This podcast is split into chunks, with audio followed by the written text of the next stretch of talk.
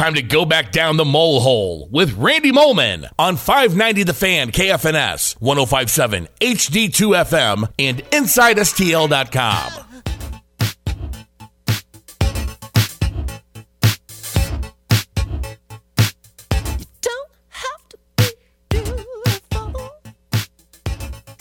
Welcome back to the Mole Hole, everybody. My name is Randy Molman. You're listening on 590 The Fan, KFNS, 105.7 HD2 FM, and InsideSTL.com. I want to tell you a little bit about my friends at Provision Living, St. Louis Hills. They offer the best assisted living and memory care services in the area. Their team is experienced. They do all they can to create an environment where people are loved, inspired, and thriving. At Provision Living, they love their food, and we think you will too. Each day, the residents enjoy 3 delicious meals that are freshly prepared and served by their friendly staff. Provision Living offers a variety of activities as well, such as a weekly happy hour for residents, extensive exercise program like chair yoga and therapy services, and an on-site chapel offering both Catholic Mass and non-denominational services. Call 314-647-6600. See for yourself everything that Provision Living at St. Louis Hills has to offer. That's Provision Living, St. Louis Hills. It's now time for Head Scratchers.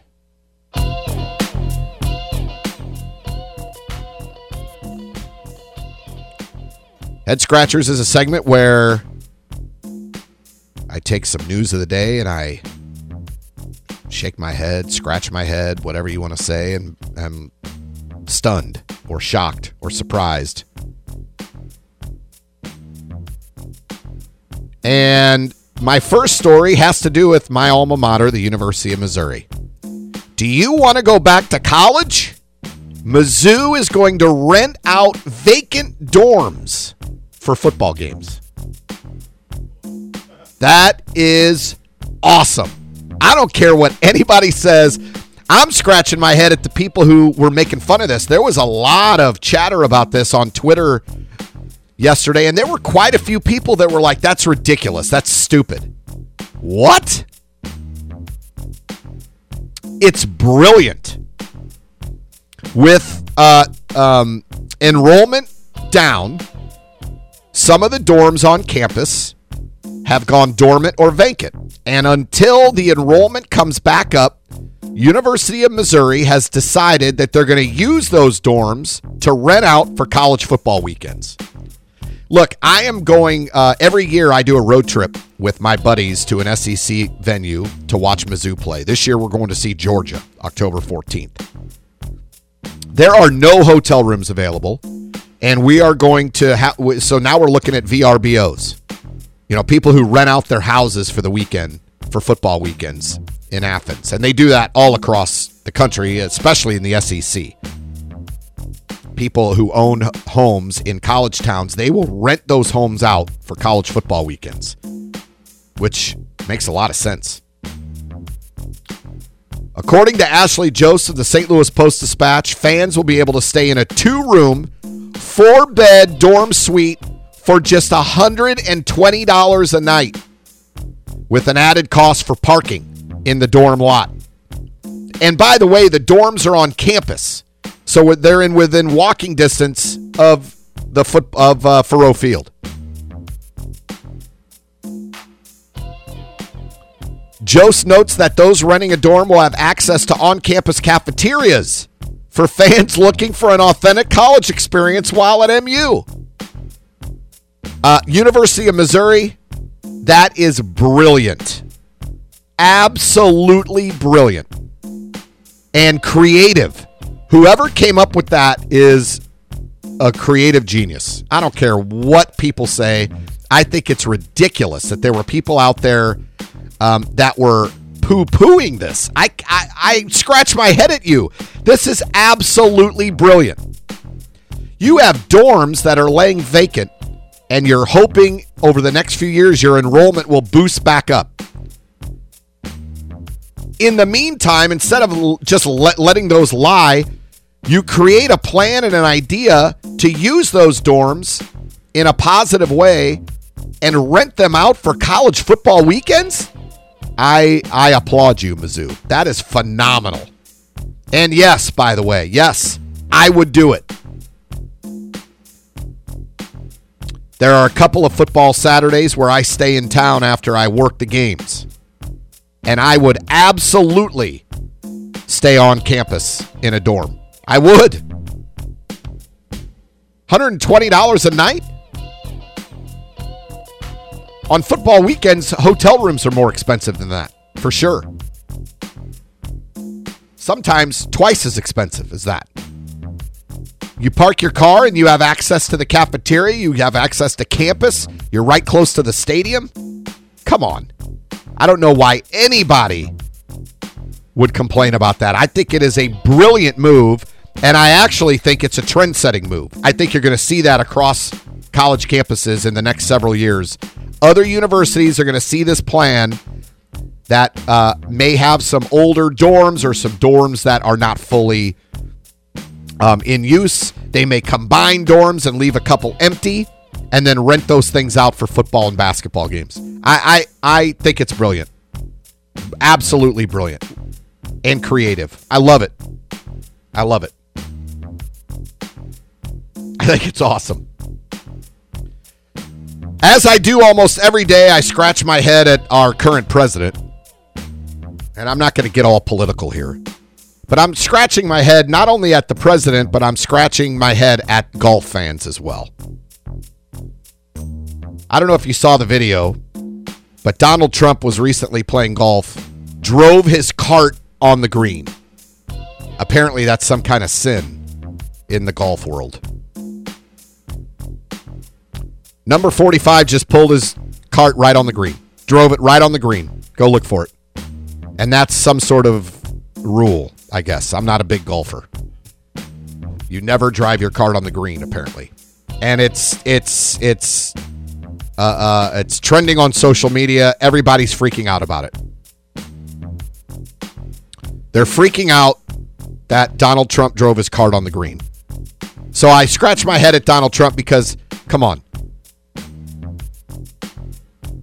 That's allegedly like one of the biggest sins you could commit when you're playing golf is driving your cart on the green. Even I had heard that, and I'm not a big golfer. But I also scratch my head at all the golf fans who are like, oh my God, it's unforgivable. Come on. God, relax. Golf fans are strung, tied way too tight. Relax. He drove his cart on the green. It's ridiculous and stupid. It just proves that the rules don't apply to Donald Trump in his own mind. And I agree that, you know, it's a rule. You don't drive your cart on the green. But relax. Good night. Everyone on social media. Can you believe it?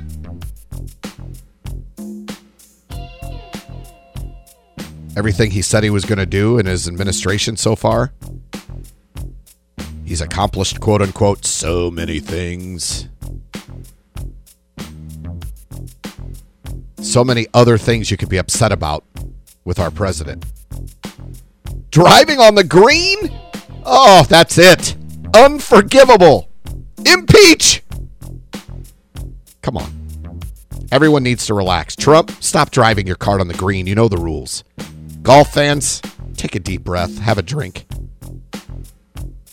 Come on. My last head scratcher, which will take a while to get through, but I am so tired of seeing Cardinal fans say that the Cardinals have to sell, have to sell, have to sell, have to sell. I don't understand why they have to sell and not buy. You know, they could buy and sell, right? Everyone knows that? Or do you? And when I say buy, I'm not talking about rent. I'm not talking about renting a player to try to make the playoffs. I'm talking about buying young power. They have enough in this minor league system that they could do a lot of things at this deadline this year. You know, everyone wants the Cardinals to, you know, sell, and then in the offseason, sign big free agents. That's the plan, right? A lot of Cardinal fans are like, we don't want to get rid of our own talent. And let's get rid of the guys because his team's terrible. Let's get rid of the major league some guys on the major league roster, get some more talent. And then in the offseason, they have this huge TV deal with Fox, so they better spend money. Do you know, you guys know the Cardinals aren't the only team shopping for free agents, right? I mean, they're going to get competition. For all of you who are pining for Manny Machado, you realize that the Yankees could offer him, or the Cubs, or the Red Sox. You don't think the Red Sox need a third baseman? Shoot, Baltimore could raise the ante and keep him.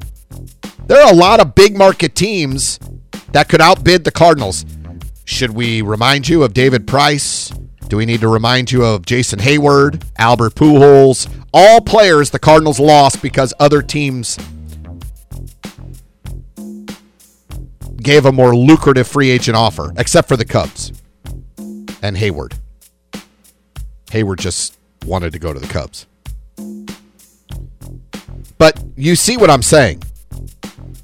Maybe the plan shouldn't be we sell and only sell and then hope, cross our fingers, that our offer is good enough to attract Manny Machado or any other big-time free agent. Maybe the Cardinals should actually be active on the trade market. Maybe they should overpay a little bit to make a trade for a young power hitter. What do you need? What do you have to do when you're in the trade market? You need to identify areas on your roster or your organization that you're lacking. Then identify what you have a surplus of in your organization, and then put a package together to go get what you need. I'm not saying, look, I make it sound that easy, but other teams have to agree to it, of course. But the Cardinals have enough in the minor league system with all of their young talent, especially pitching talent. If you look at Springfield, Flaherty, well, he's at AAA now, but Flaherty, Hudson, Alcantara, Gomber, and then at Memphis, Luke Weaver, Marco Gonzalez. I've already named 6 guys who are pegged to pitch in the major leagues. Plus, let's not forget, they have Carlos Martinez under contract. They have Alex Reyes. Michael Wacha's not a free agent until 2020. They have plenty of pitching options. Matt Pierce is killing it at Springfield. They have a ton of pitching options in the minor leagues. Are you telling me you wouldn't package together a Jack Flaherty and a Luke Weaver to go get a guy like Giancarlo Stanton? I'm not saying that's what it would take. It's going to take more than that to get Giancarlo Stanton. But my point is, if you take Flaherty and Weaver and you package them in a trade to get a big-time young slugger, you still have Marco Gonzalez, Matt Pierce, Dakota Hudson, Austin Gomber, Alex Reyes, Carlos Martinez. Right? You still have young pitchers in the minor leagues. This notion that they have to sell and they can't buy is ridiculous. Look at some of these guys that could be trade targets. And I'm only pointing them out because they're on bad teams. How about Will Myers for the Padres? Big slugging first baseman. Look no further than the Marlins if you want to try to get a young power-hitting prospect. Or not even a prospect. Guys who are at the major league level in their 20s. Marcelo Zuna, Stanton, Christian Yelich. After the loss of Jose Fernandez, tragically for the Marlins, what do they have in the minor leagues in terms of pitching? I don't think they have a great everyday second baseman either. What if you took Colton Wong and a couple of those minor league stud pitchers, and then maybe a kid like Delvin Perez or The Cardinals now have a lot of young shortstops in the minor leagues. Angel Hechevaria, if that's how you say it, is rumored to be, the Marlins are shopping him around. Their shortstop. He's in his mid-20s or early 20s. That kid is a defensive wizard. He doesn't hit, but man, that kid plays defense. One of the best defensive shortstops in baseball. What if you went to the Marlins with a blockbuster?